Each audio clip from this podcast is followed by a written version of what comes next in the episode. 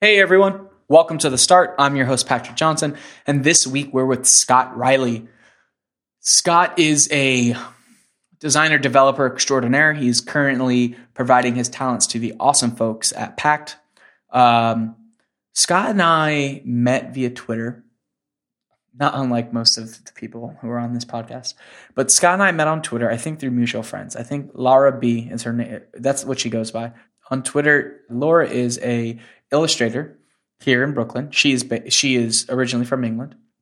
Her and Scott were chatting. Somehow I I, I jumped in, and then Scott and I started chatting. Um, and Scott and I seem to carry the same level of humor, same level of openness and, and conversation and topics and discussion. And it was a really really good episode with him. What was interesting was learning about how he came into programming and and technology in general. Scott, and this is might be I have a few friends that this is a common a common theme with Scott really loved video games, which I've got a few friends that also love video games. I've got some coworkers who would much prefer spend hours and hours and hours in front of video games rather than doing whatever else they get paid to do. Um, so it was interesting to hear this progression of someone who enjoys playing them to someone who wants to learn about them to someone who wants to build them, um, and how this path of video games led him into programming, led him into technology, led him into design, and uh, and to doing a lot of the stuff that he does today similar to some of the other episodes this season, we we do touch on some heavy topics, uh, social equality, racial, sexual equality, those kind of things. Um, and again, like in other episodes, all I ask is that you know you come to it with the same open mind that we do, and you're more than welcome to voice your concerns to me and to whoever else. But just wanted to give you a heads up that way you aren't surprised when it, when you hear it in this episode.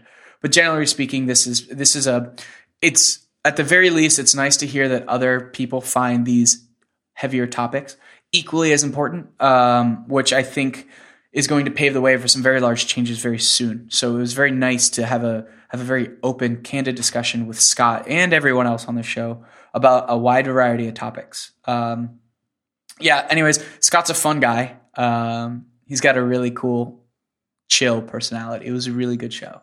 I realize I've told you absolutely nothing about this episode, with the exception of video games. But with that, I will leave you guys again, per usual. If you can share, rate, review this episode, uh, share with your friends, do whatever, that'd be super fantastic. I will love you all forever. If you have any comments, concerns, questions, just want to say hey on Twitter, you can reach me at the Start FM on Twitter. Um, and with that, here's my episode and conversation with Scott Riley. This is the start.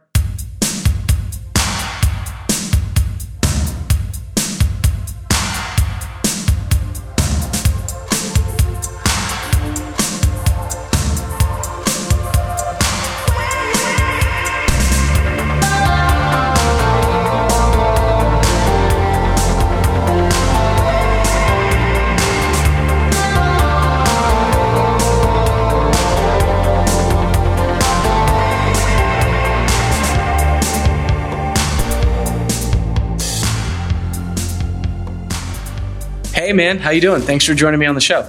I'm good, man. Absolute pleasure. How are you?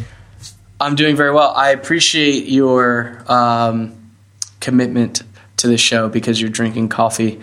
Since people can't see you, but I can. He's it's like six six thirty over there in England time, um, and he's like, "Oh, I'm drinking coffee so I don't look like and sound like a zombie. So I'm going to be up all night." And he's doing it just for just for me. Yeah, just for the show.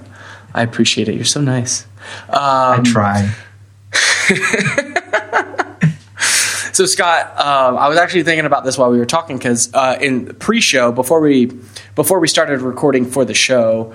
Uh, we both talked about how we knew John Gold, and that made me think about how I know you. And I think I just know you via the internet. Like, um, you know Ben Howdle, who's been on the show. You know John Gold, who's been on the show, and I believe you know Laura Laura B is her Twitter name. I don't know yeah. her actual last name, but she works out of the townhouse, and I have a few friends at the townhouse. Yeah, I um, love those guys. I spent yeah. a week with B in New York, and kind of went. But you didn't hang out with me, you fucker. Oh, I didn't know you then, did I? Podcast is over. I'm, I'm, kidding. I'm totally kidding. Yeah, no, that townhouse is sick, man. I love that it's place. So awesome. So good. Um, th- there is a person who works there who has the a GitHub repo. I'm not going to say who it is only because I don't know what their intentions are, but there's a GitHub repo with a URL that is, it looks like is the uh, code for the soon to be site. there's no site live now. Oh, well, at the time of this recording, there's no site live now. Um, so I'm sort of excited to see what it's going to look like. Yeah. Only because I, I, don't know if you know the history of it. And hopefully I'm not misspeaking. So anybody who works there, if you're listening and I'm misspeaking, please correct me. But as far as I know, they were all working out of Studiomates. The building that Studiomates was sold Thus, um, I feel like they were in limbo for a bit, and it sounds like somebody there, somebody within Studiomates, had a great opportunity to get the townhouse. I don't know if they purchased it or they're renting or any of that kind of stuff. And then a bunch of people just went with them. Um, and the townhouse used to be uh, the old office for a company called Kitchensurfing, which their office was in Gowanus, where the townhouse is. They moved to Brooklyn, but um, it's like as far as I know, it's a residential slash corporatey kind of like like a family could live there. It's totally yeah, yeah. viable for a home and then like probably like a business on the first floor kind of thing. But they just turned it into they turned what would have been the bedrooms into just offices or you know a place with desks. That place is dope. I know uh, my friend Johnny and his wife Jen. Yeah. They Johnny will have football games there sometimes and he's like this place is so awesome like he's like i like this place so much that i spend a lot of time here because it's like it's a perfect mix of like just chilling and i can go to this room over here and just get work done so it's like the perfect place yeah man it was so dope when we were there just like i was like all these talented designers like chatting to jen um, b and meg and, and just and aaron who was there at the time as well and i was like why am I here? Like, holy shit, what is going on? There's like all this talent around me, and I'm like, yeah, right? just, just making coffee things, mates. And they're just like fucking doing all these like sick like letter and illustration UI stuff yeah. for like these fucking sick clients, and I'm just like, where's my corner so I can go and sit in it and yeah. like. I'll just take notes on all the cool shit you guys are doing while I'm over here twiddling my thumbs. Yeah, that's much. funny. So, so Scott, why don't you? I think that's a good segue. Why don't you tell people who you are, what someone decided to pay you for, all that good shit. Like a like an awkward dating profile kind of summary. Yeah, exactly. Yeah. So pretend that you're on the audio version of Tinder right now, and you are trying to, um, you know, fetch a mate. And I don't mean a friend. I mean, you know, like a, a, a significant other. So what? Yeah, what would you say if this is an audio Tinder? I'd say like you were way out of my league for a starting point, but accurate. I would be dating down. I'm just for the record. Yeah, so my name's Scott. I'm 26 years old, and I'm a product designer and a front end developer. Usually, an emergency front end developer. Um, what do you, What do you mean emergency? So I work for a company called Pact Pact Coffee, and mm-hmm. basically like we send coffees like whenever you need them.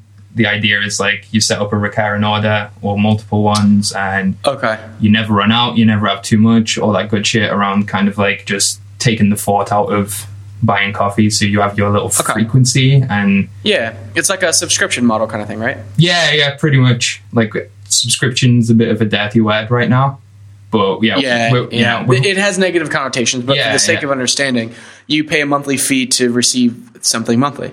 Yeah, well, it's yeah, it's we do it a bit differently than that, and like you only pay when it gets shipped. So it's like if you want coffee every oh. every ten days, you only you you pay it every ten days. If you want coffee every twenty eight days, you get billed, you know, the day before it's shipped. So it's not like you know like traditional subscription model with like gym membership and shit like that, where yeah, you'd kind of just you'd pay your monthly fee and that fee stays the same whether you go to the gym fucking every day of the month or you don't go to the gym yep. for six months, like you're still paying for it. With Pact, it's more like, you know, we keep all your details and shit for kind of your benefit. And like we say, we let you know like two days before it's going to ship. We're like, yo, you're getting coffee like if you want to change it this is what you're getting maybe you want a different coffee maybe you've got too much and you want to put it back so i guess like flex flexible subscription is probably like the closest yeah. you get to actually calling it a subscription but that's cool though I, have always so like you said subscription is sort of a bad word right now and i agree i've always had a negative connotation with it only because the subscription model benefits when you uh, don't benefit. So, like you Yeah. said, gym. If you don't go to the gym, they still take your money. They don't care. Yeah, they actually make Um, money from it because it's less time cleaning the shit you Yeah. use. There's less people in the gym, less exactly. less wear on the machines and all that stuff. So, yeah, the less you use a subscription service, the more the Yep. company benefits. Like the Yep, the traditional, higher the yeah, profit. Yeah, a traditional subscription model is based on wanting people to use your service and take your products Mm-hmm. like as infrequently as possible. Whereas for us, the kind of closer your deliveries are together, the smaller your frequency, the better it is for for us because like we actually, you know, make our money from I guess charging people only when they actually order. Yeah. So But that probably means for you guys, and I don't know the business, right? I don't know the operations, but I would imagine since you guys are selling a physical good or physical inventory, it's probably easier for, maybe it's easier, maybe it's not.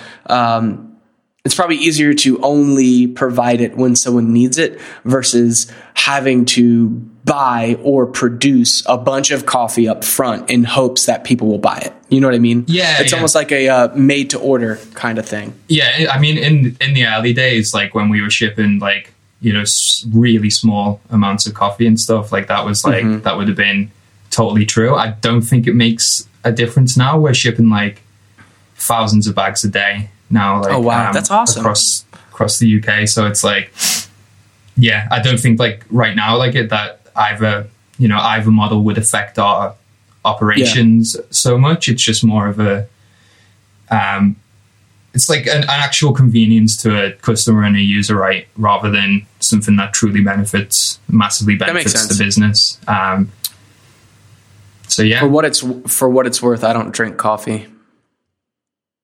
I've never drank coffee in my life. I actually don't like the taste of it.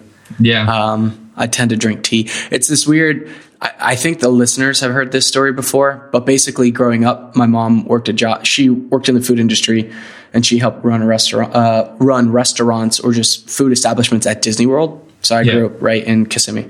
Um, so that meant that she'd have to go to work really early to prep. And what she would do, because it was so early, is she would take the plastic tumblers, right? So like the 12, 16 ounce plastic cups that were meant for, well, that we purchased for kids. That way we didn't break our, our good cups. And she would fill those up with coffee, but she would do it in such a frequency that the coffee would stain the inside. And I just thought it looked, I just thought it looked nasty. Um, so I've got this like mental stigma of like that sort of ruined any good that coffee could have ever brought my life. But for what it's worth, uh, you know, I can still get caffeine out of tea, so that helps, I guess. yeah. I mean, Yeah. you haven't really. I hear coffee makes you poop though, so I guess I'm missing out on that. well, I hope not because I've had a few today, and I don't want to be involved in this podcast. Live shitting on the Start podcast. Oh wow, you haven't missed Uh. out much because Americans drink shit coffee. Yeah, see, and that's the other thing too is that coffee's gotten really popular. Oh, so coffee as as a thing has got as a category has gotten really popular, and I don't think I would care enough to like find good quality coffee. Yeah. So it's yeah. just it's almost like another thing I don't have to deal with, which is in my opinion very good. But all right, enough about where you work now. Um, you told me before that you're from Liverpool, and I take it that's where you grew up. That's where you were born and grew up, right? Yeah, yeah. Until I was eighteen, when I went to university, um, Okay. and then back after dropping out of university. So are you you're in Liverpool now as well? No. I live in Nottingham. I live in Gotham, um, which is quite cool, but not as cool as it sounds. Um, it's like a little, well, its name sounds awesome. yeah. It's it's the reason why um, Gotham, Batman Gotham, is actually called Gotham as well, which is quite cool. Wait, is it really? So Yeah. I, I thought I thought Gotham it was a so I don't I read this uh, somewhere on the internet, so I'm probably wrong because most of the internet is wrong. That uh, the name Gotham or Gotham City came from an author who was like describing New York as Gotham or Gotham City. Yeah, yeah, that- it totally was. It was um, it was Okay. a satire of New York City. It was published. it Oh, was published okay. in um, oh, I can't remember. It, this, the, it was a comic strip. It was published in. I think it was the New York Times. I'm probably wrong on that, but it was one of the New York newspapers in the 30s. Okay. Okay. and um, it yeah, it was a satire of New York City where all the politicians went mad and it was kind of like you know like pretty much like what's the difference? Um, and they called it Gotham City, and that's actually based on the Gotham where I live, which is a tiny village in the middle of England, surrounded by fucking fields and forests. Oh wow! And it date, okay. date backs to some fucking king, or which king I can't remember, because British history does not interest me in the slightest. But um, when it's fair. about Gotham, it does. So this this, this king was like he was big into hunting. Um, probably from the south of England because everyone who likes hunting is from the south. And That's fair. yeah, he wanted to build. I think it was like a a ranch of some kind, like a, a big kind of estate house. Um, Sure. where it was good to hunt and like Sure. where like at the time it was like kind of really it still is like really like the view out of my office is literally just a big fuck off field and then shitloads of trees from a forest so it was like oh, that's really cool though. yeah it was like this fucking gobshite king was like right this is a perfect place for my little ranch and Yep. the residents were like really opposed to it, like the village people at the time. The village people. Mm-hmm. One of them was dressed up as an Indian and a policeman. The people. One was a policeman. Yeah. One was a guy from the gym, and it was full of cultural appropriation and should never have happened. But yeah, like fucking the people of my village where I live now, like way back when this king was trying to like take over with his fucking hunting ranch, um, all decided that it was a great idea to act like lunatics. And the entire village was Ah. like in on this. So he came and he was like surveying or whatever the fuck kings do yeah, to like be like, right, this is the fucking perfect place, and everyone around him was like losing their shit and going insane, and like, and he was just like, no, move on. So like the cavalry went through, they like totally bypassed Gotham, and like, yeah, that's like passed down like as a kind of oh wow, I didn't know that. thing, That's and- really really cool. So, what made you move there then? Um, so I my first like real job when I moved away was in a city called Leicester, which Americans cannot pronounce, and it's fucking hilarious. Wait, Leicester? Yeah. L E S T E R. Well, no, it's it's spelled L E I C E S T E R. I understand why Americans would not be able to. Leicester is the Yeah, but, yeah. Well, hold on. In America, we have Worcestershire sauce, which is Worcestershire, like what you you have what? Yeah. Worcestershire, Worcestershire. Yeah, it's like Worcestershire. Worcestershire. Just give me, just give me that sauce over there. That's what that's what people Worcestershire. do here. I mean, it's, that's right. It's a similar concept. Like, yeah, Yeah. you just don't know the language you stole from us. But, yeah, I, that's fair. We don't.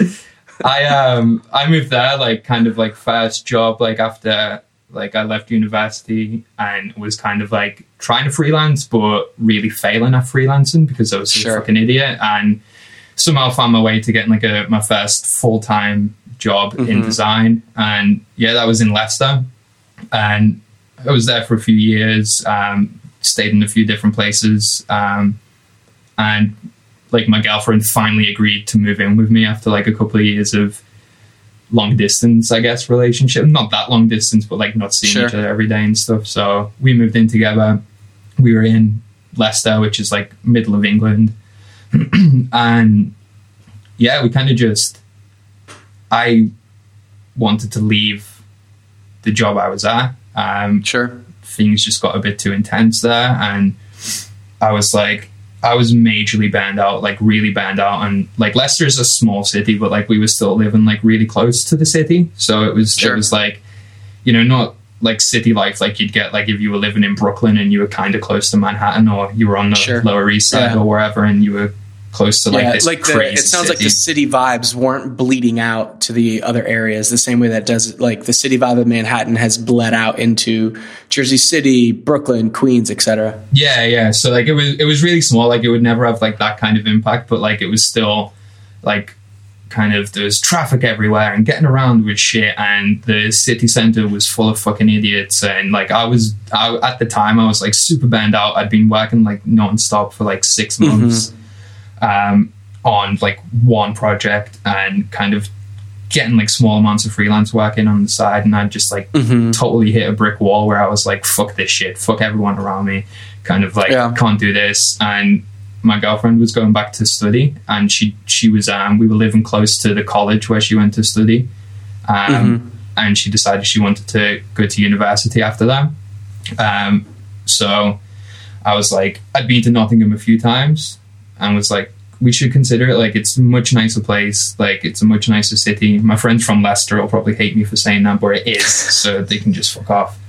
And we were like, I was like, I don't want to do city living again. I don't want to live in an apartment. I don't want to live in like a terraced house that's like just Yeah. paper thin walls and shit. Let's look at kind of like, you know, the campus you're going to be studying at is like here. Let's look if we can go a little bit further out towards the countryside and just like Mm-hmm. have this like chill as fuck life. So yeah, we found Gotham and it was like we were looking at houses and we had to leave like our house super early.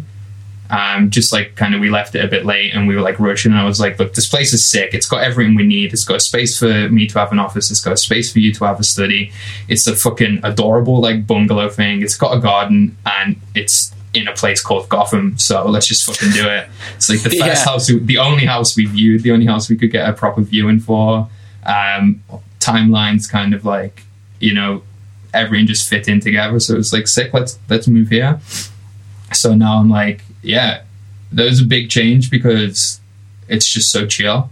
Like it's the only way I can describe it. And like at the time Mm-hmm. when I was like, you know, really burned out and like really stressed and stuff, it was like the perfect remedy for that. It was literally just like get up in the morning, you know, whenever I felt like, kind of Yep. open the doors, like fucking squirrels in my garden, horses at the back gate and stuff like that. It was just like Oh, really? Horses and stuff out there too? we we like we back onto a big field that's like owned, Oh, owned by the farm. Like there's a big fuck off farm in the village, and like so yeah, their horses always like go for a little gallop like behind our house and stuff like that. And That's incredible Yeah. because that's like the we sit in front of computers all day, and that's the exact opposite. And I'm sure that creates like a pretty good balance. At, at the very least, to just be like seeing that there's animals in the world.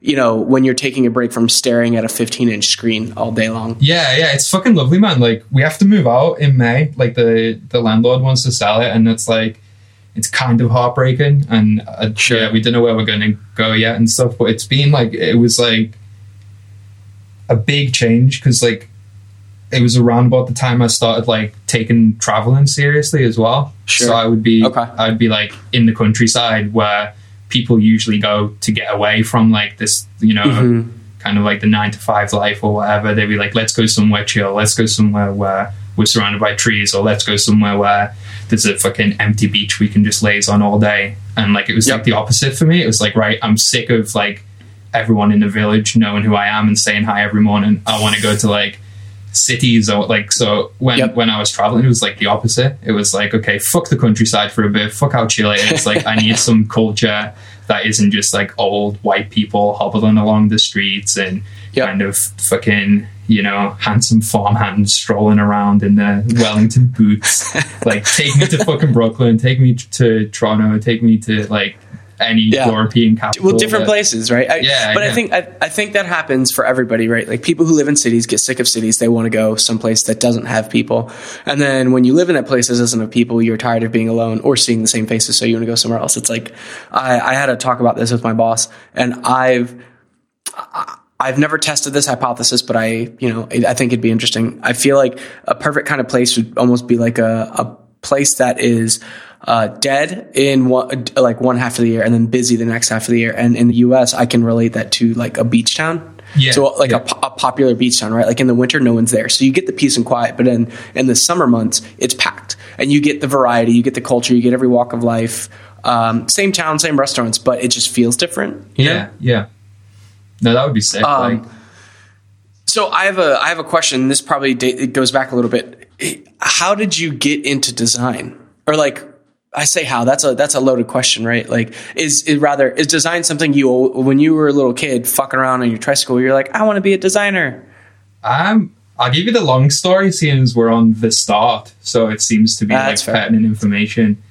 But like basically, it it all stems from games, right? It all stems from Okay. Playing games nonstop as a kid, like video games, um, Mm-hmm. like, and getting to a point around like 14 years old of wanting to make games. So like, if we go what, back what was your favorite game at the time? at the time, probably some variation of Final Fantasy. Like I was Okay. super into like kind of when I first started getting into them, it was like when seven, eight, and nine were out on the PlayStation. That's fair. Oh 1, yeah, we're only a year apart, so yeah, we're yeah. we are on the same uh, trajectory. Yeah, so I was like, I was big into those games, and I got to a point where I was like, probably about fourteen. Yeah, that mm-hmm. sounds about right. So nearly thirteen years ago.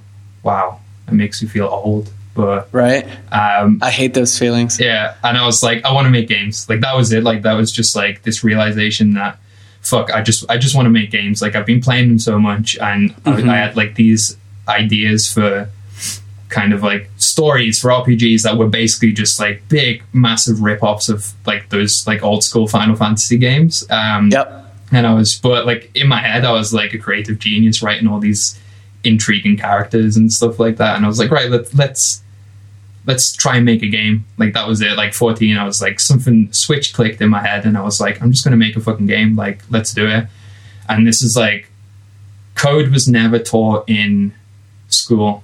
Like mm-hmm. you know, for as as long as I can remember, I was never ever taught how to write code until like college. So I was at a point where I had these ideas for making a game and just like didn't know yep. where to like I didn't even know code was a thing. I didn't know people like okay, yeah, typed at a computer to make it do stuff. Like I was just it was purely like consumer level when it came to sure. computers. so it was stuff. almost at a point where you were like stuck. Like okay, I've got the storyline. I know what the character should look like, but I don't know how to.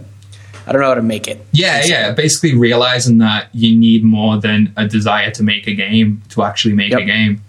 so I was like, I was like, all right. So the first thing I should do is like start doing these characters, right? So I need to learn 3D modeling. Like that was my assumption. I need to learn 3D modeling. Like so, I gave that a yeah. try for a couple of weeks, and I was looking at tutorials and like, oh, it was terrible. Everything I did was terrible, and I was like, finally got to the point where I'd made this like gelatinous fucking blob, and I was like, you know what? This is just what can I do with this? What can I do with this little rotund little fucker that I'm trying to turn into a game character?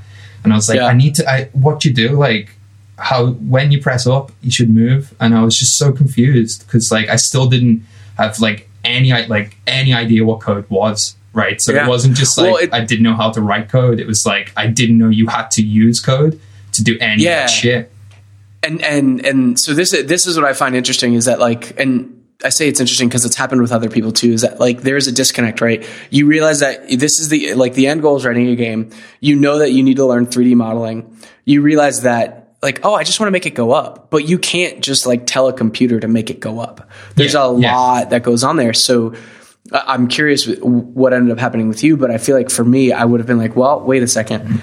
I want to make a game, but now I have to learn a bunch of other stuff that isn't a game to do it. And then I would, knowing me, I'd be like, fuck that, I'm going to go outside. Yeah, yeah, it was it was kind of like that. So I was like, I was a bit lost, and I was kind of at the time I was like playing like I was talking about Final Fantasy is like I was playing through all the older ones, like you know the eight, yeah. the eight bit and the sixteen bit ones, like the first six games, and I was like playing them on like a fucking little SNES emulator on this like Dell PC, and I was like, oh wow, oh, these games are still sick. These games are still fucking amazing. and I found this um this piece of software, and this is like this was uh, for any like kind of software I've ever used in terms of stuff I've used to design, stuff I've used to develop in like the past 12, 13 years, this is yeah. like the most game changing thing I'd ever found. And it was called RPG Maker XP. Right.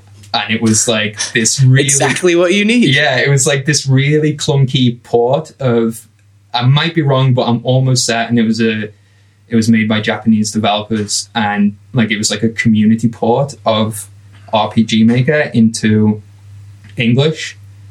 And, oh, okay. And um, what it basically was was like a a, a GUI for mm-hmm. basically using point and click and kind of using the interface to put together okay. um, 16-bit isometric yep. RPG games.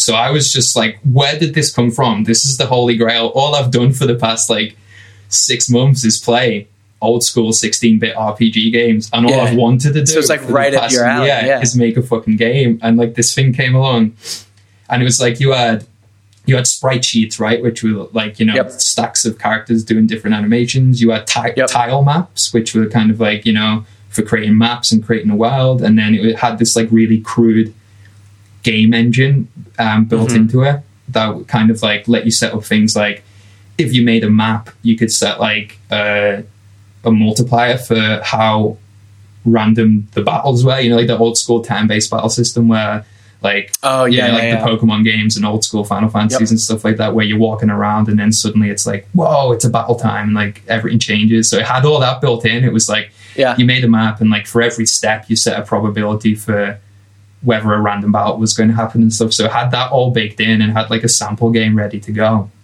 And Oh um, wow. Okay, so you got to you. Not only did they give you the tool to make something, but at the very least, you could be like, "Wait a second, what what could this thing end up looking like?" You know what I mean? Like they showed you. Yeah. It's almost like a uh, like a cooking show, right? Where they have the yeah. final the final thing ready already. yeah, like a weird pixelated Japanese cooking show. Yeah, exactly. but it was it was and, and no weird porn or anything.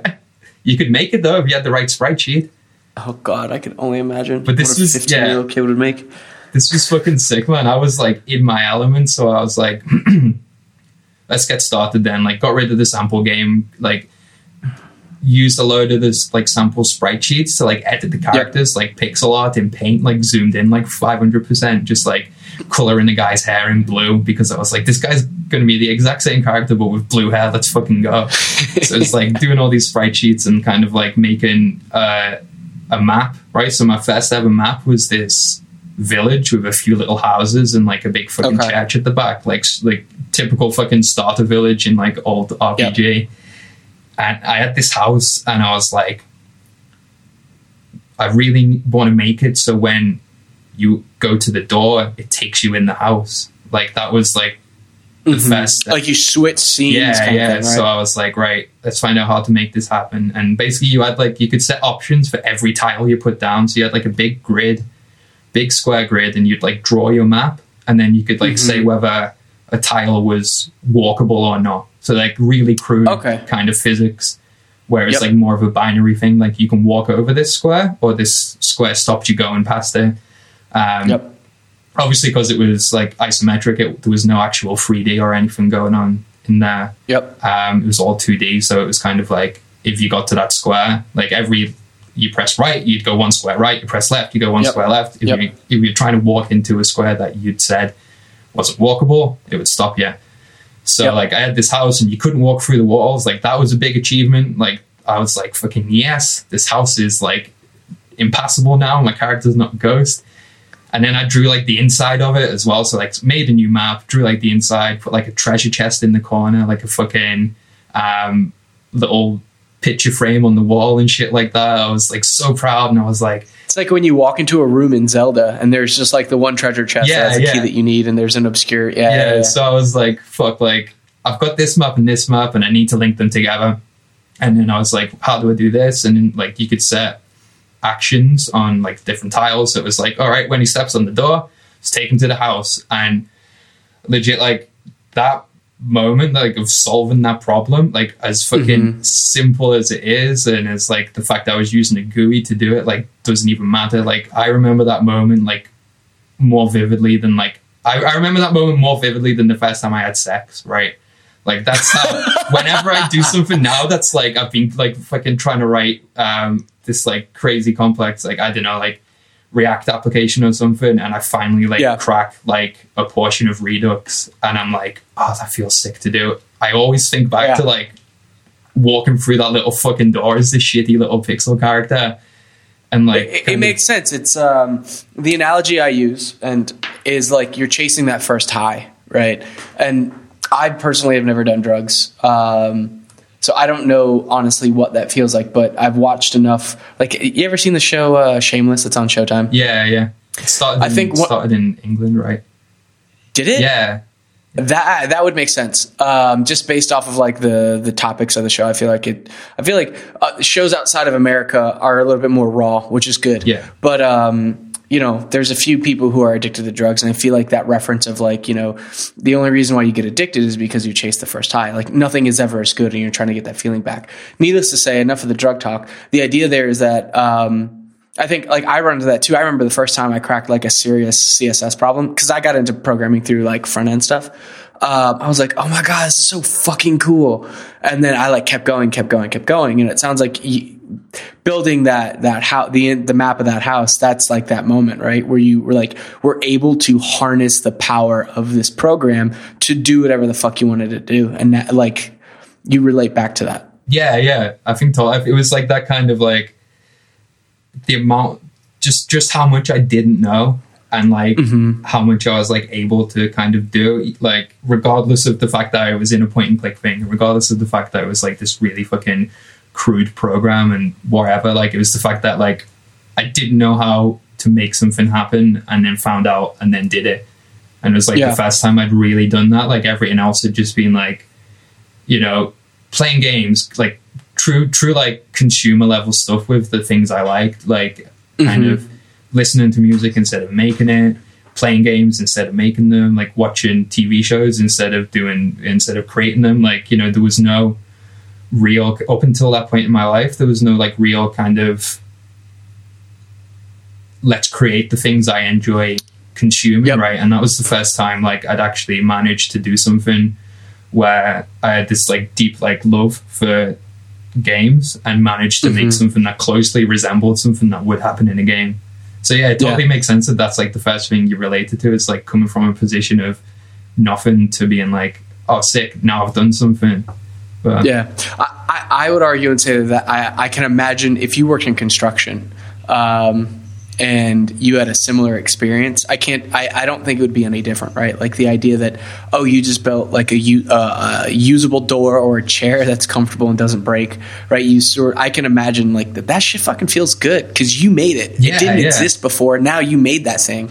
Yeah, it's it's fucking. It's like it's one of those things. And like, well, like since then, like it sounds weird that that is such like a kind of profound like moment, and I haven't really thought like like after that, like I started learning guitar and I've been playing guitar for like 12 years now. And now I'm like, oh, wow. building guitars for like kids who can't afford them and schools who can't afford them. And that all started because I wanted to know how to make music because I was really interested in how like music was put together and how it sure. worked. And so I studied that. And then I was like, I really love guitars. I want to know how they're worked and how they're put together and stuff. And it's like, a lot of things now that I like I have like a deep passion for is stuff that I'm really interested in like how are these mm-hmm. things made how are these things produced yeah. like how can i learn how to make those things right and i think like that point in my life with the shitty fucking house and the shitty village was like that was the first time where i'd ever like cracked that i'd ever i'd ever yeah. gone from something i loved consuming to you know yeah it, it, it, enables yeah. you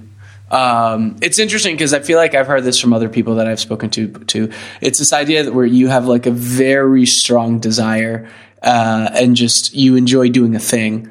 And that thing is continuously enjoyable but it, it, like the fact that you master it so the idea of like you've probably played enough of final fantasy games that you master them. And mastering doesn't mean that you do them perfectly but you know what to expect. You understand the the sort of style of game and and how the game works right? It's i would liken it i guess to like playing a lot of sports right it doesn't matter what basketball court you walk on but you know what to expect um, and that that's sort of like a style of mastery in itself. But because you still enjoy it, it enables you. You're like, well, wait a second, I like this thing so much. Maybe and I like it, but there's some things that would change. So I'm gonna go ahead and make my own, and maybe make what to me is the perfect game. Yeah, yeah. It's it's one of those things like as well. Like, where does it stop? Like, yeah. you know, like if you if you sometimes it's like, especially now where I've like got time commitments and I've got like these big lists of things that I want to do for fun and stuff like that. It's like mm-hmm. I'm not going to go around and like try and recreate everything I enjoy consuming. It's like you know. Whereas I went through a phase of like really wanting to do that, of like really wanting to kind of like get into making movies and get into photography and get into yeah. like you know art and drawing and 3D modeling and programming and design. And it's like kind of I don't know. Now it feels like I've got to a point where I actually just enjoy consuming things again, and like I, yeah. I don't like I'm not I'm making stuff that I think I'm good at and qualified to make and can like actually you know benefit other people, but like that kind of endless chase of wanting to recreate everything I enjoy is kind of like gone. I don't don't know if that's sensible or sad or a bit of both, but Uh, it, it sounds like it's just shifting priorities, right? When you're 15 and, and your only responsibility is not fucking up at school, Yeah. you've got a lot of time left in your day, right? If you go to bed at 10, you get a, I know in the US, school's like 7 to 3, some shit like that. You get home by 4, You've got six hours. And like nowadays, if I had six hours of free time on any given day, I would be ecstatic. So it, I don't know that it's bad, right? I think the idea there is that your your life has shifted. You've taken on more responsibility. Well, any anybody, right? As you get older, you take on more responsibilities. Priorities change, all that kind of stuff. That doesn't mean you lose uh, the things you enjoy. They just unfortunately don't get to take up as much time. Yeah, yeah. And I think it's like it's really important as well, like something that kind of from experience and a few cycles of burnout and kind of being like really committed Mm. to making something and like everyone else getting kind of shifted to the side. It's I think it's like it's really important to just like like I have a, a, a list uh, that's relatively long, like an actual list that I refer to full of shit I like doing more than work. right? Like it's like I like this stuff more than my job. And Yep. that's like in that's like taboo in the in the fucking tech industry, right? Because everyone's lives are about if you believe Twitter and you know fucking Gary Vaynerchuk podcasts and shit like that. If you believe in the fucking the hustle lifestyle, which is another bullshit example of cultural appropriation, the uh, the white man's definition Yeah. of hustle. If you believe in that I, shit, I- like yeah. that's a it's a bad thing, right? It's a bad thing to not have work be the most important thing in your life, but Yeah, and, and I think, you know, I, I agree with everything you say. What I would add is I think what ends up happening is, especially, so I would take it a step further and say in the design and development community, the idea is that you, well, I say the idea, I want to take this step back and I'll make some assumptions here because it's the internet and assumptions equal facts. oh yeah, for sure. Um, but I think what ends up happening is a lot of people for a while. The when I say for a while, you think about like Jeffrey Zeldman. I say Jeffrey Zeldman. People of that era, right, who have been in the internet for a while, they probably did start doing this because they liked it. Because when they got into it when they were younger, it probably wasn't as established in an industry. It was just something where it was a bunch of people who were interested in this thing created this thing.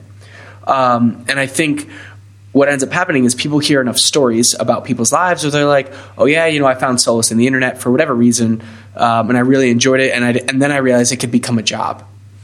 The reality now is, is that even though the internet itself is still very young, it has matured as its own profession that you can find it without enjoying it. But if you are a person who doesn't do it in their spare time or doesn't love it enough that you do it all the time, then you're not a true designer. You're not a true developer. So I think it's it's it definitely is taboo, but I think it acts almost like a ball and chain, right? Like, oh, if I want to be uh, fully set on, if I want to be a part of this industry, I need to be a part of it wholeheartedly, 100% Yeah, of the yeah. time. I mean, like with development, there's a term called dark develop, like the the dark developer, which basically means someone who doesn't commit to the open source.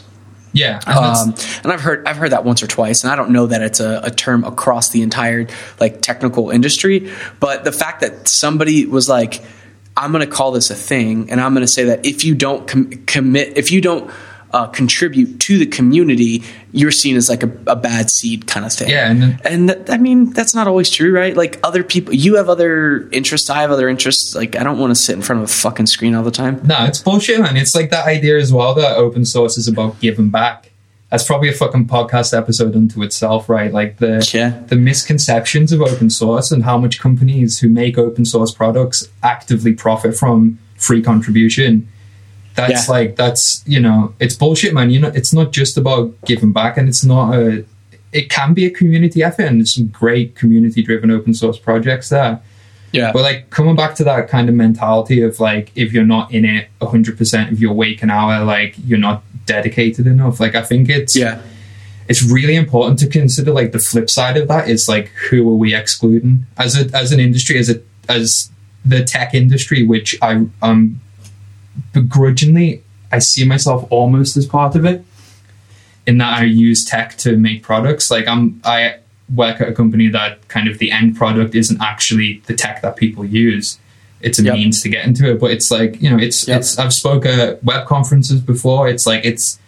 I can't avoid the fact that like I contribute to in some way, even in the tiny way, like the state of the tech industry now, and like kind of like that that like hustle mentality.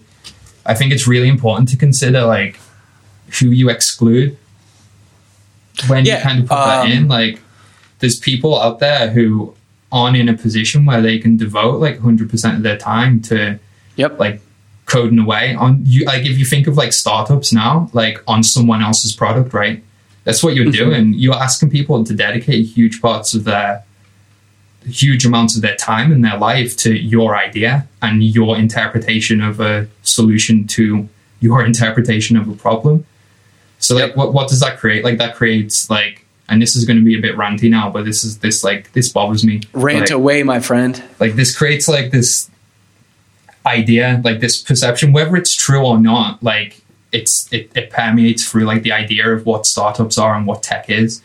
And it creates this idea of the atomic employee of a startup mm-hmm. in let's say silicon valley in the tech industry and that's mm-hmm. like a person who can devote huge amounts of their time hustling away fucking hate that term by the way hustle like hu- I so hustle and Gary Vaynerchuk are two things I don't enjoy. Oh my God. I can get into that later on or off the podcast, Yeah. but yeah, I agree with you. So it's like this idea that you you can you you you you physically mentally have the capacity to work nonstop on a product using like whatever range of tech skills you have, and you mm-hmm. are willing to do that, right? Like that's kind of that is like say you're straight out of college and you're looking to get into the tech industry, and that's what is like prevalent in in like in the community and kind of like the way the industry speaks about the work we do is like that's the Yeah. atomic employee right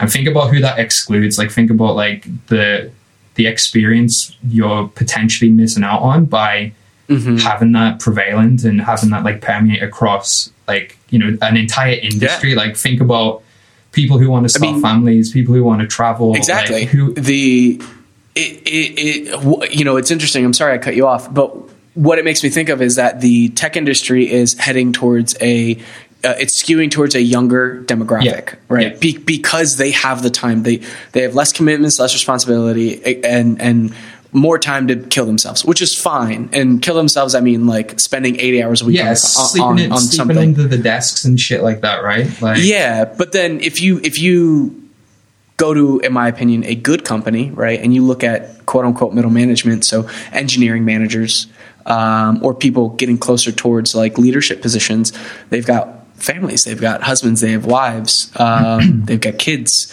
they've got soccer games to go to, Yeah. all that kind of stuff, and their priorities shift and it's almost like you know that mentality sort of i hate to use this analogy but i think of, of football right when you're in your 30s in football you, it's time for you to retire and it's Yeah. almost like it's creating that that same kind of mindset right where like even in your 30s and i'm using that right 30s in my opinion in the us 30 is 30s is an average age in which people start committing to other Yeah, things yeah. besides from work um, so I wonder if if we were to take a pulse of the tech community in, like you said, in Silicon Valley, how people with families feel about the state of things. Right? Are they getting pushed out? Do they feel like they have an equal an equal say? Are they there because they're val- like? Do their employers value them as much as they value the cheaper? Longer working younger employee. Like I, I i don't know what that's like. And it's still scary. I think i think a few things. I think what i think the internet has made it really easy to make things trends. So much that th- things trending is now a trend right? Yeah, you think about the amount of fucking memes that are trending um, and it's just like everything everything that's trendable is trendy and it's like whatever you take that idea right that people just latch onto shit on the internet and then you also take the Gary Vaynerchuk idea, which is, in my my opinion, Gary is probably a smart guy. I don't Oh, know. yeah. I've Yeah, probably. I've talked to him like three times on Twitter, and most of the time it's me talking shit like an asshole. um, but what ends up happening is, it, it, again, my opinion. This is, has no bearing on him or his per- professional life.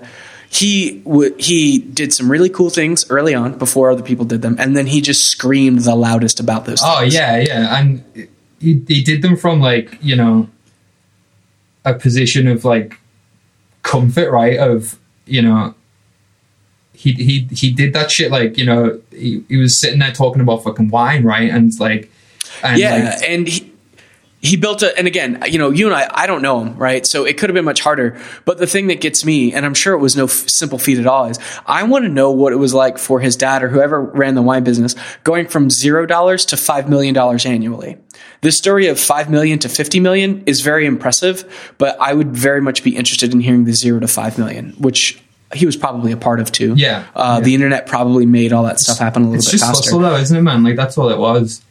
He just did this, Yeah, right. concept of hustling that works for everyone ever. So Yeah, it, you know, it's interesting because I think the the the premise of hustle is synonymous to the idea of hard work, and I, I don't know if you've ever read anything uh, from like Jason Fried and the guys at Basecamp, previously Thirty Seven Signals, but uh, they had a book called Rework, Yeah, which yeah. was would, right. I don't know if you've ever read that. I'll put that in the show notes. Um, the one thing I will say is I read Rework right before I graduated college, and I had a job right when I graduated. Luckily, so I was probably the fucking worst employee because I'm like pompous on these like slightly radical ideas for the I average walk around shouting But- like meetings of poison every time someone wants to. talk to Yeah, exactly. stuff And they're like, that. "Who's this goddamn 23 year old kid? Shut your mouth." Um, but the one thing that I liked about that is they were like, "We don't celebrate the employee that stays till nine. They're like, "That's just a sign to us that you don't get your work done in time, that you can't prioritize, and you don't know how to like manage your day." Yeah, yeah. And I think I, I, I agree with that. And I don't agree with that. I knew people who would show up at nine because they were contractually obliged to, and they would stay till nine, and they'd stay till nine because they got work. Um, they got work done because it was quiet, and that's the same kind of person that comes into the office a couple hours early, right? And it's just because maybe it's more conducive to their environment, but. Um, so I think there are outliers there, but the premise that you need to like stay late to get a lot of work done, it's I think it's a bit toxic, and we're creating a we're creating a group of individuals, unfortunately, that are our age, um, that see their life as their work. Yeah, man. The Like, different, uh, exactly the, that. yeah, and the poison, the poisonous thing there is that um, if you were an artist, and by that, let's say you were like like uh, Laura, who's an illustrator, right? Um, she became an illustrator in her own right. She does it for herself. In that case, her work is her, right? Yeah, yeah. Um, if she were doing that for someone else, the act of illustrating is her, but the work she creates is not her, right? So like there's this weird divide, and I think the divide is when you create it for yourself, when you create a, a sustainable living for yourself through things that you do by yourself versus um, creating something for someone else, right? And sort of, eh, I don't want to say it's a slave mentality, but you know, you are working for someone else. Someone sort of owns your your financial well being. So it's like this weird.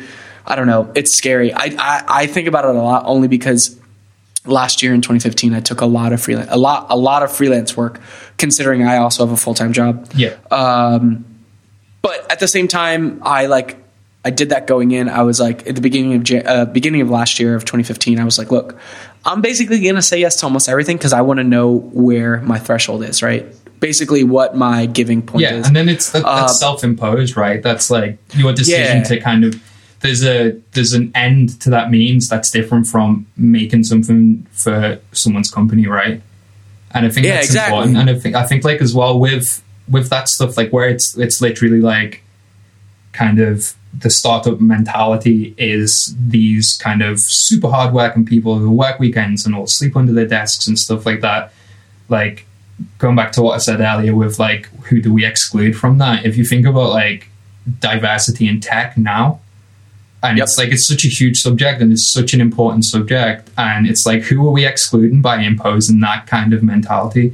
Because what you, Yep. you have, what you have when you like kind of take that atomic employee, the employee who will sleep under the desk and spend so much time in the office, is like you have companies whose entire culture is devoted to that. So then that's when they get like they Yep. have like screenings in the office, they have ping pong tables in the office, they have all this cool shit in the office, and it's like, well, you know, the cynic in me says they're there to keep the people who like being in the office in the office, right? Yeah. That's you know a logical assumption, I think. Yeah.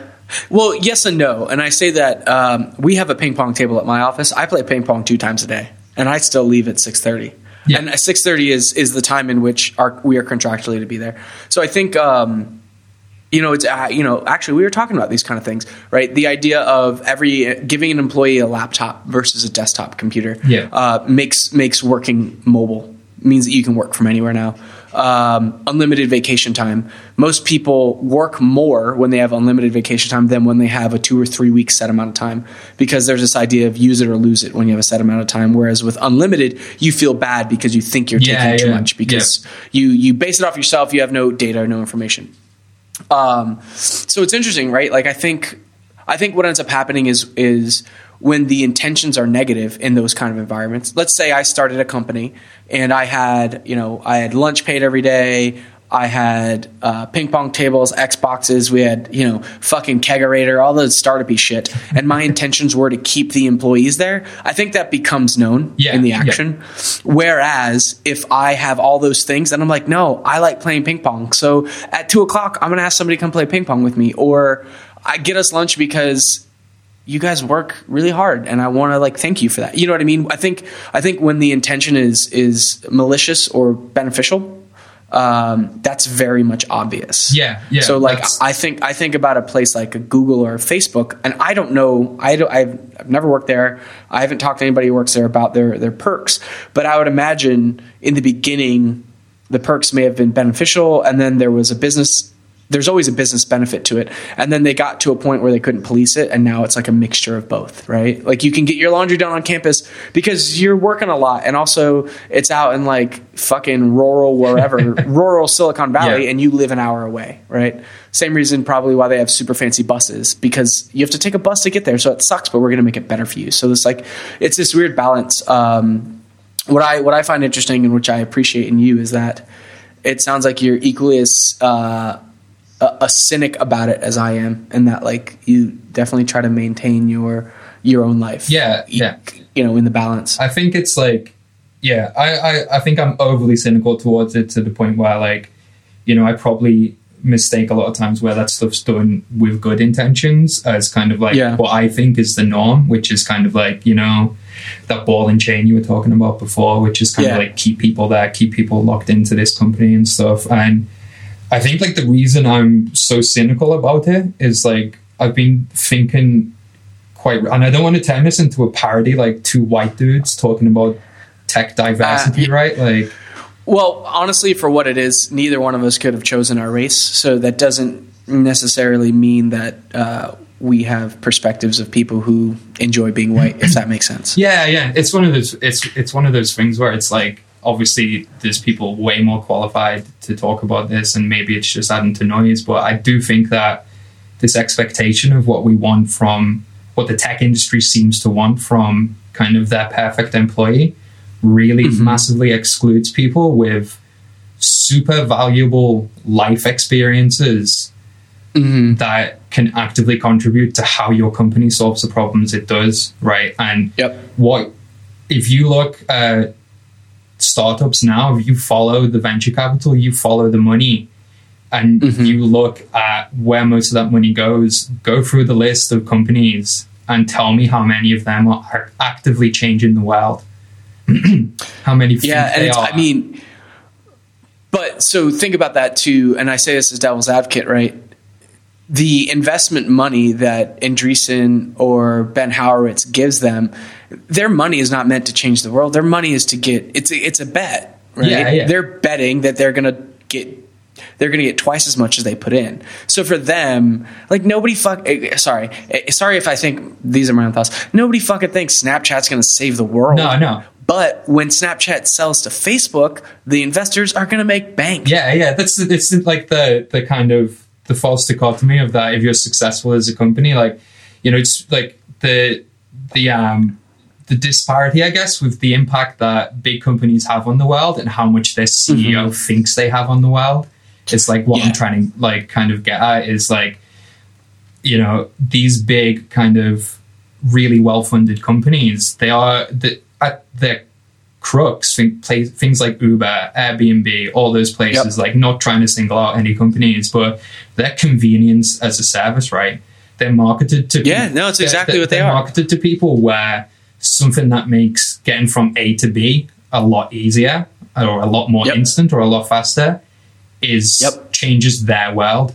So it's a really homogenous audience, right? That they're solving It is. problems for, and I I honestly think that because of the amount of the lack of diversity in life experiences of the average Mm-hmm. tech employee in Silicon Valley, for example, uh, really contributes to that because the, you, you, Oh, you can only solve a problem you've lived through. I, I totally stand Yeah. by that. You can only effectively Yeah. solve a problem you've lived through.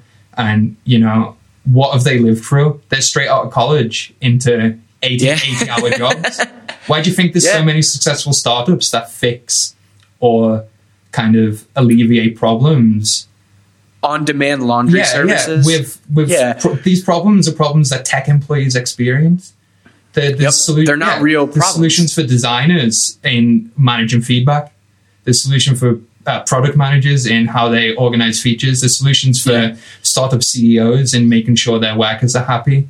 And th- there's, Yep. there's Or Photoshop versus Sketch, right? I mean, that does solve a problem, but it is a very finite problem. A problem that 90% of designers probably knew existed, but also realized it wasn't it wasn't valuable enough for them to fix. I mean, I get where you're coming from. The the phrase that I always use is rich white people problems. Yeah, yeah, but no, they, they're like That's- startup problems, right? And it's it's what Yeah. like the, the stuff they're creating that I think like stems directly from the lack of life experiences that the vast majority of tech employees actually have because their their life Yeah. is their work. Like that's what we're saying as an industry. We want we want to hire. So it's only natural that anything that makes your work e- easier, you assume it makes your life easier like they there's this it's an industry full of people who have and this is very very presumptuous but i see it as an industry full of people who have like very rarely had to live through like profound political or cultural problems and they don't know how to mm-hmm. solve them so we just have this like end, endless cycle of homogenous startups creating homogenous products for other homogenous startups to create their homogenous products for Yep, homogenous that's exactly audience. what it is. right? Well, I've always so that's a fair way to. I've never thought about it like that. I've always thought of it of people making businesses out of features. Um, So I, I, my girlfriend and I sometimes put our apartment on Airbnb. Like we have a listing, but we don't actively uh, rent out.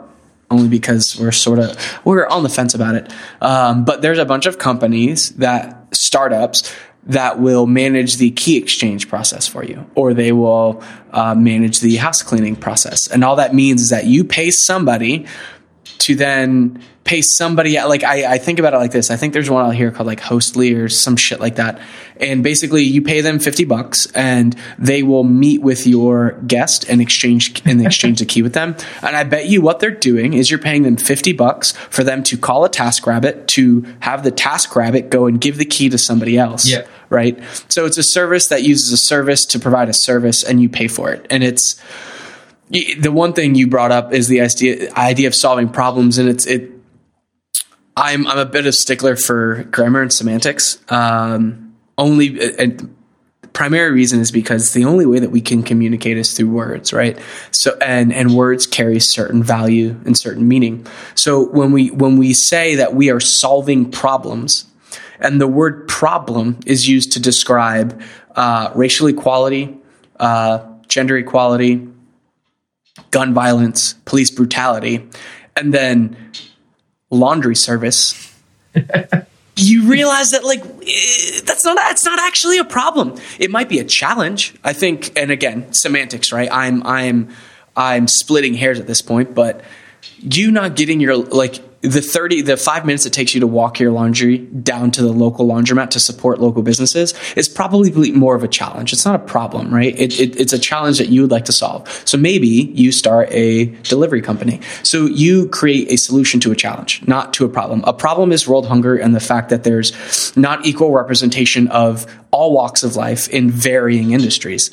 Um, so it's like it's like there's this difference here and i think what ends up happening is people put a lot of weight like you said uh, like the ceo of airbnb probably think thinks airbnb is solving a problem more than it actually is and i think people do that to bring bring themselves some value um, i think airbnb does provide some value um, right it gives people access to other parts of the world that they may not have had through regular tourist ways yeah, yeah. tourism I mean, ways don't get me wrong. Like, Um, I, I love Airbnb. Like, you know, I don't see it as like massively life changing. It's like it's going back to to me, tech is convenience as a service. The the vast majority of Oh, yeah. celebrated tech products are stuff that make things more convenient for me. And I'm very lucky to be in a position now where I can afford to pay just to remove some friction from a certain process. And I think like Yeah. you need to question that a bit more often. Is like, yeah, you, this company is super profitable because it's essentially, Mm-hmm. you know, a concierge of some sort, right? A- Yeah. Well, see, what what a lot of them are is they're marketplaces. So Uber is not taxi service; it is a marketplace Yeah. for uh, drivers to uh, take fares for passengers. Airbnb is a marketplace for hosts to provide places to stay. And I, I I bring that up and I interrupt you. I'm sorry I interrupted you, but I bring that up because I read an article recently. It, of course, it was a Medium article, and I'll share it, where uh, this kid and his family, the kid happened to be a journalist, stayed at an Airbnb in Texas, and his dad died. Um, and what ended up happening was the Airbnb on, on its property had a, a, a swing tied to a tree, and no one knew that the tree the tree itself had died like two or three years prior, but the tree was still standing. Yeah. The dad was sitting on the swing, swinging. The tree trunk snapped in half and and crushed his dad. Fuck. Um, wow. Air, Airbnb has no liability because Airbnb is not a, ho- a hotelier, or however you say that word. They are not in the business of providing rooms for people. Therefore, they don't have to insure the properties. Airbnb is a marketplace. Yeah. Yeah. But and and in this article, what's interesting is, and this is what it brings up is Airbnb has no problem providing photography services for hosts on their platform, but what they do not do is they do not require every host to have a home inspection to make sure that their property is actually safe. Because one is more beneficial, right? Photography, getting professional grade photography for each host is more beneficial to getting uh, customers to use the platform than it is to have Yeah. inspectors To come and actually make sure their customers are safe. It's kind of like and yeah, it's- handing off that duty of care, kind of like, all right, Yeah, we're- and we're it, you're off putting it onto the host. You guys get together and sort stuff out and stay in each other's house and Yeah, we'll take your money. Don't worry about that. But eh, you guys can figure it yeah, out. You'll play nice. Some of those things, it's, It's- like, you know, they're just so like actively marketed and stuff, and like, you know, when you, it's like really interesting when you talk about kind of like problems versus challenges, and Mm-hmm. kind of like, I think we've kind of talked about this for long enough, but one more little example, um, Yeah. is my least favorite product in the entire world, which is Soylent, right? Oh yeah, yeah, yeah. Have you ever had it? No, and like, so I wanted to try it just out of So curiosity. yeah, I think my, my problem with it is kind of like, oh, it's tenfold, and I'm not even going to go into kind of like the nutritional science behind it. Um, like I've studied that a lot, and it doesn't make sense at all. Like, yeah, but forgetting about that, what is like effectively Soylent is this kind of a way of getting what the FDA deemed to be uh, like daily requirements or whatever, whatever of nutrition, into a really consumable, really transportable format that can let people who otherwise are like predisposed. Um, sorry, yeah, Yep. yeah, who, do, who don't have like the time or whatever to get access to because those- they're too busy fucking coding. yeah, they're hustling, man. They're hustling away with their fucking framed Gary Vaynerchuk strolling down the beach with Tim Ferriss photo on the fucking office wall.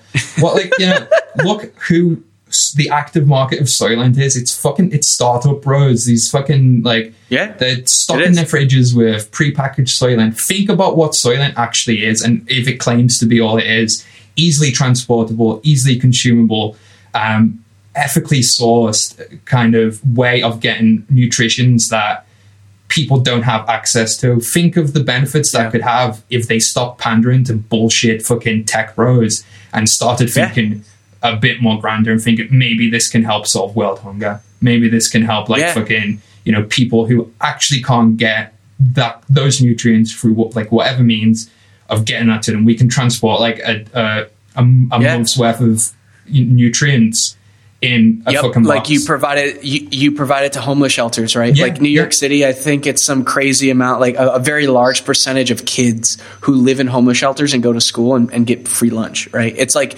they're there. I mean, so I've thought about this recently, and I haven't talked about it on the podcast. It's not, it's not, uh, it just hasn't come up yet. But I've got a friend who's recently released from prison.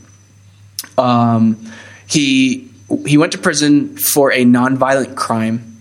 Um, briefly, I will describe it. He it was armed burglary, and in Florida, if you bur- burgle uh, burglary is non-force. So burglary means that I break into your home and no one's there, or I don't like beat you Yeah. up. I think I could be wrong. Whereas robbery is like I rob you on the street, right, with force. Um, so in this act of burglary, he was you know 18, 20 on drugs. Um, that doesn't negate the fact that he did something illegal, but he stole a gun, which made it armed burglary, which was a, a, a minimum sentence of like four years. or Yeah. whatever. So he was in prison for four years. So I've got I've got a friend who is pound for pound smarter than I am. He made a really dumb mistake. He's also had a, a shit ton of life stuff happen that's not relevant for this podcast. And he's working a construction job where he makes eight bucks an hour, eight, ten bucks an hour. And that's a, that's a decent wage for someone who has, you know, no commitments, no responsibilities in the way of like family or kids.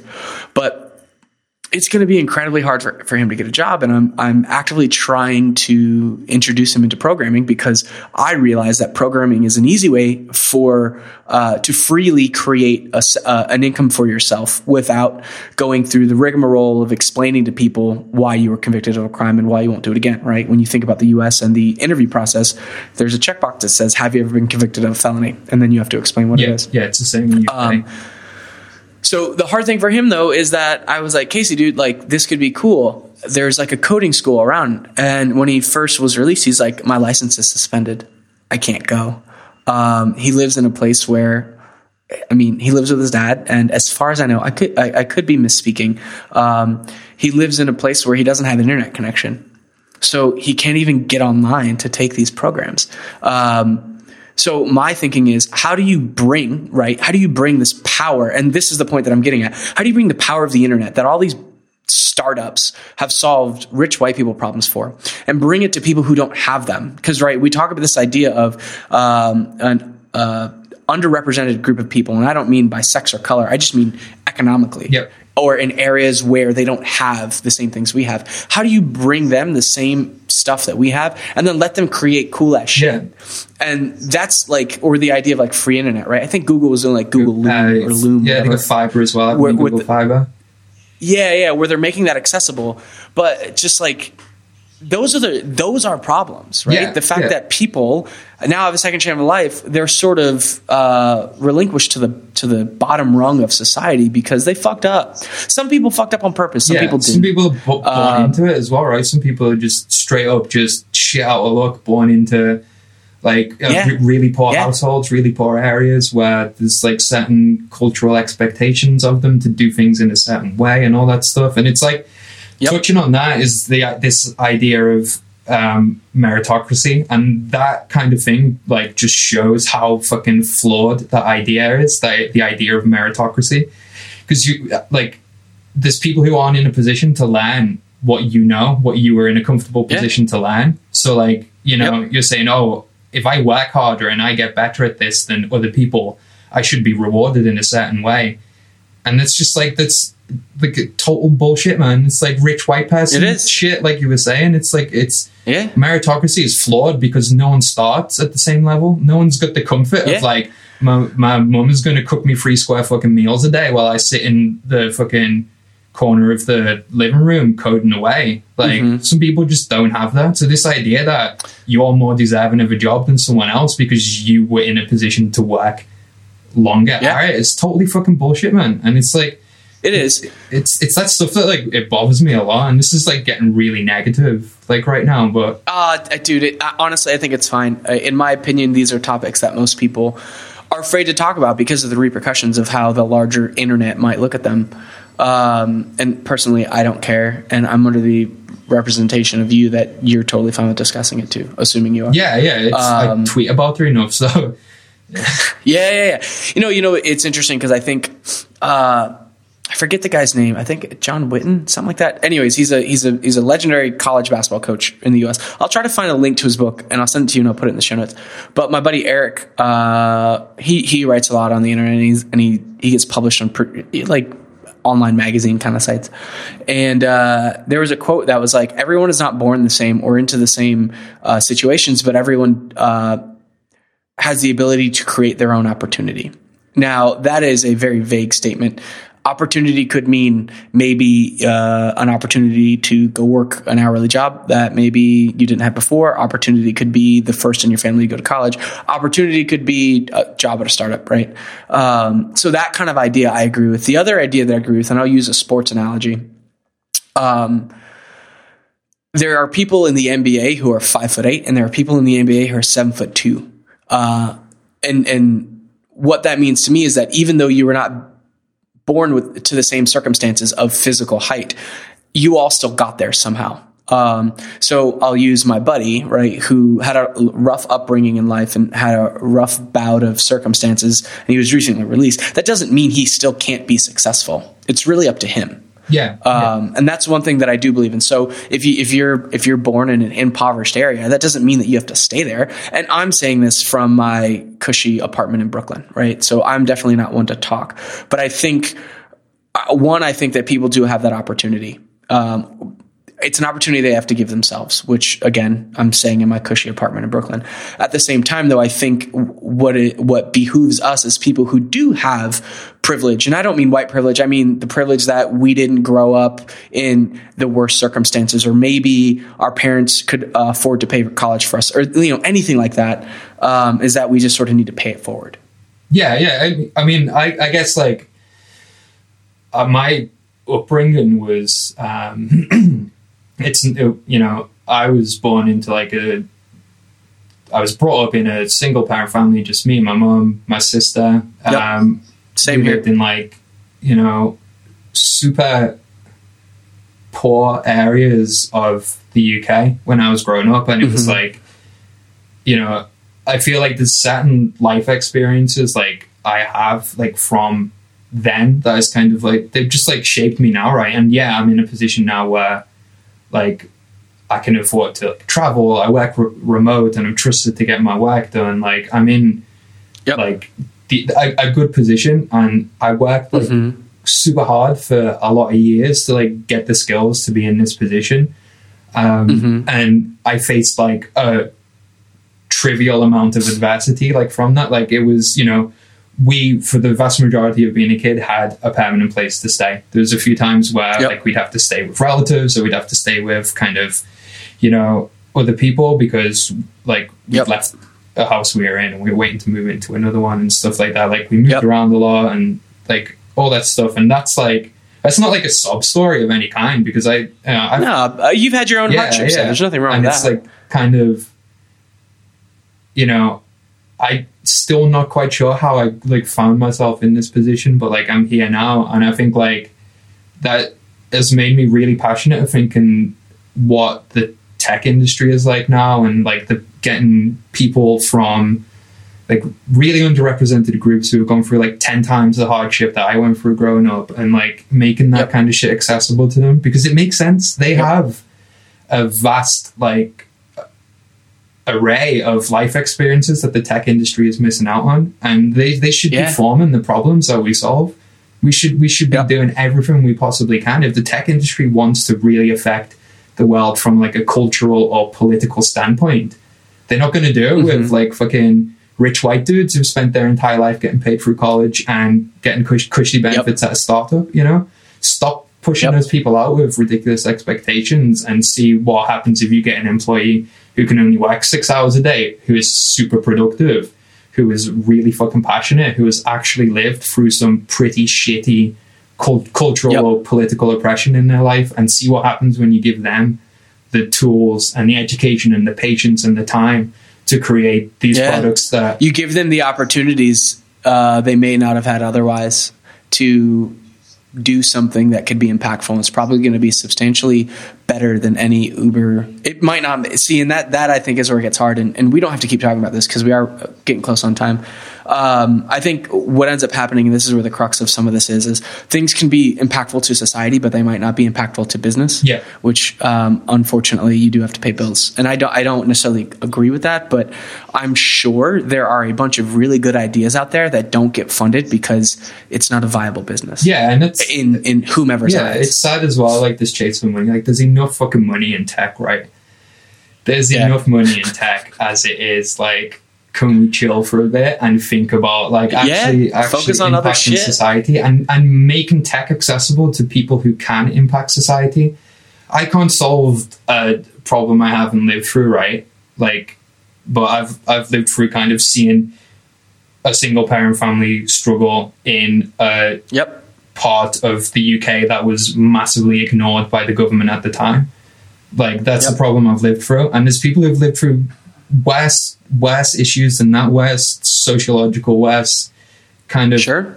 culturally oppressive issues than that, who would probably be chomping at the bit to say, "Look, uh, how do I change this? Where's my inroad to this?" Yep. tech is impactful, right? Don't get me wrong. It's just I think it's impactful on a very homogenous audience, but like the the actual tools and the way they people approach solving problems and creating products and stuff is like Mm-hmm. that's that's huge for me. I think like that that impact and how accessible they are. Like you know, I just go on a website and I can manage whatever I need to manage. For example, they are elegant solutions. It's it's the the actual problem definitions that need to change. And unless you've lived Yep. through those problems, you can't just be like, oh, I'm an empath. I've got a great deal of empathy for people, so I know how to fix their problems. That's just fucking insulting. Yeah. man. that's insulting.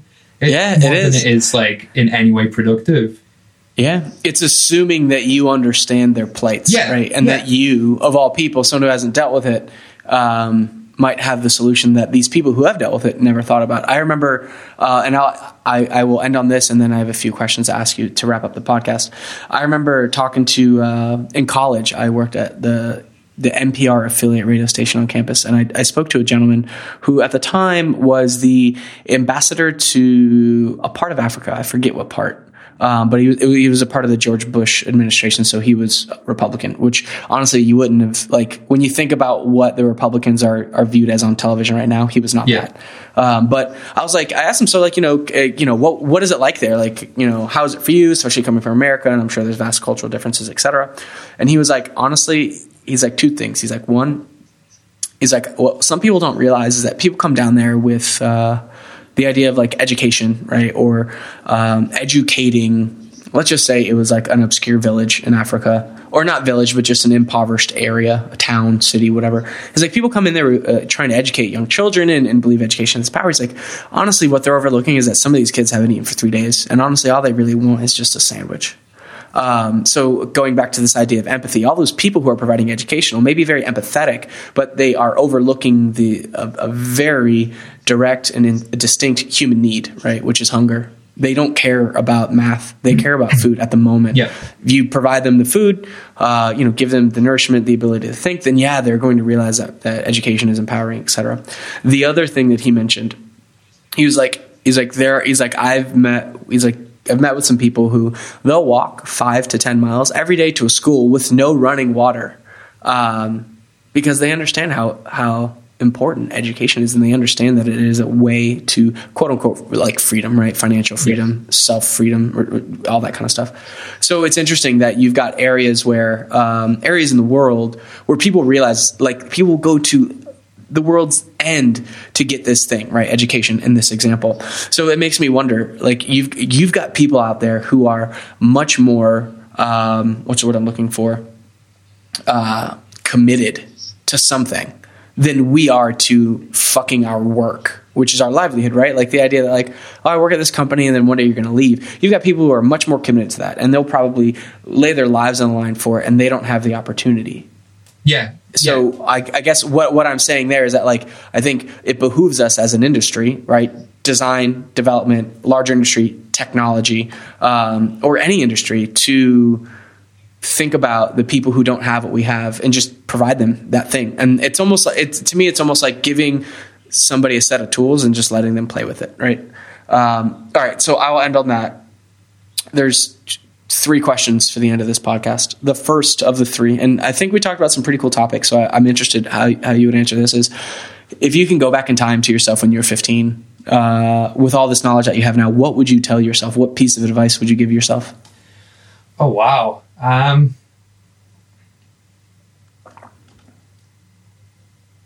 I'm really not sure. It's like, I guess I'm where I am now because of like how much I've kind of stumbled through a lot of stuff that I thought would work out for me but didn't. So like, kind of like mm-hmm. instantly I want to say like don't go to university because I spent a year and a year and a half there and dropped out in this like big pursuit to sure. to make games. But actually, like some of the stuff I learned there, you know, kind of fed into this. Um, sure. What would I tell myself when I was fifteen? It's okay if you if there's nothing you can think of um, I'm a firm believer that not everything has to be super insightful. So yeah. if all it is is maybe college won't work out for you, that's totally fine. I, th- I think it would be um, just chill the fuck out. I think that's like the best thing I could say. Like a lot of times, like I'm, I have like illusions of grandeur and limited mm-hmm. skill set.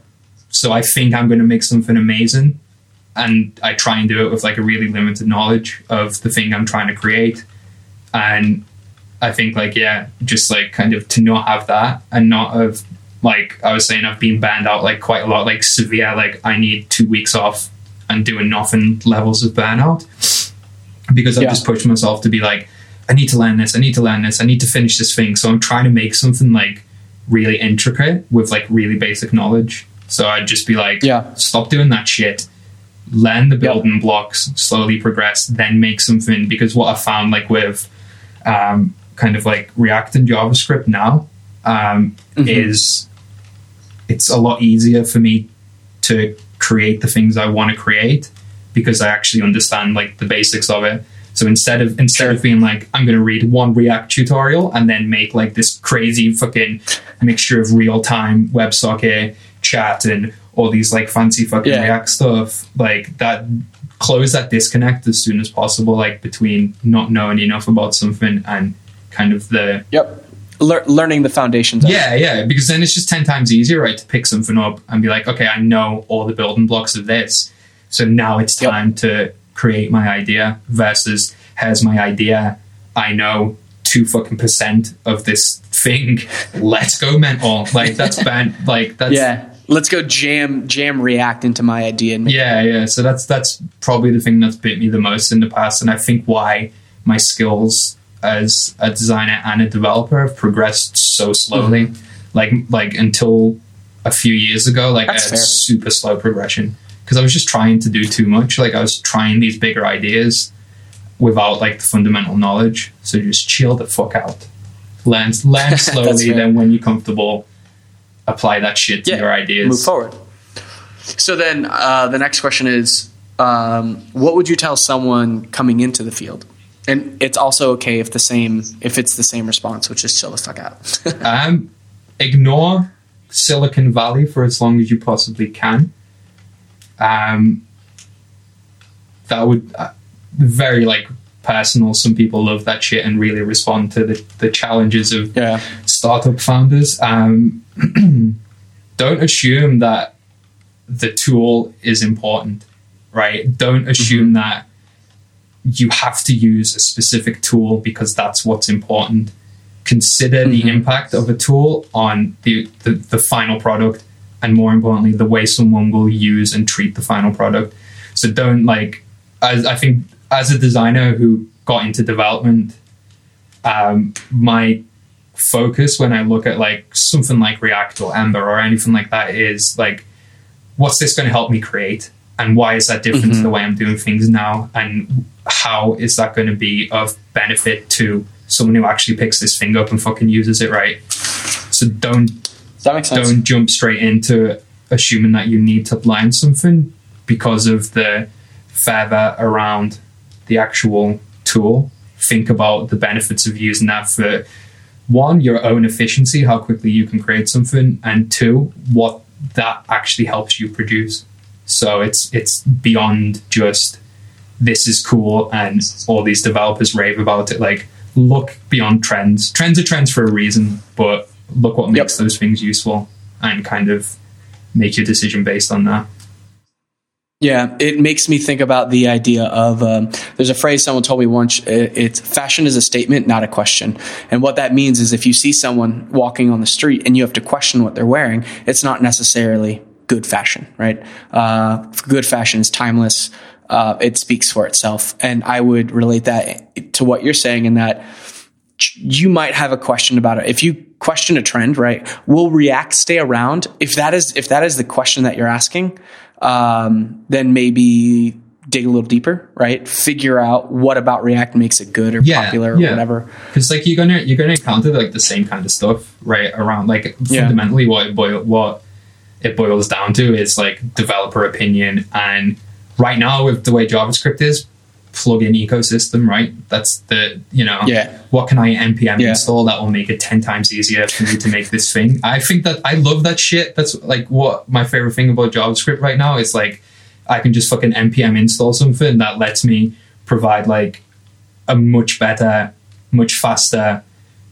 decent kind of inter, inter Yeah. solution to an interaction that Mhm. I don't have to spend a week writing. Like, and that's, Yeah, that's, that's because true. I'm not like a hardcore developer guy. And I'm like, well, I have to Yeah. write this myself because of the challenge. Like, it's no, this helps. I'm going to fucking use it.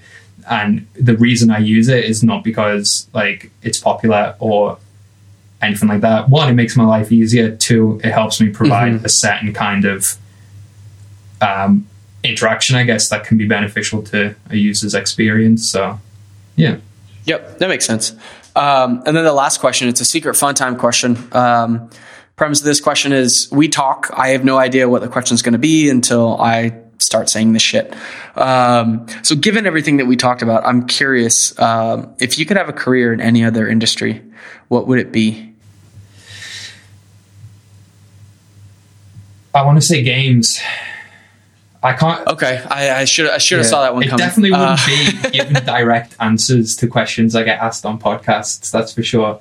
Um, I think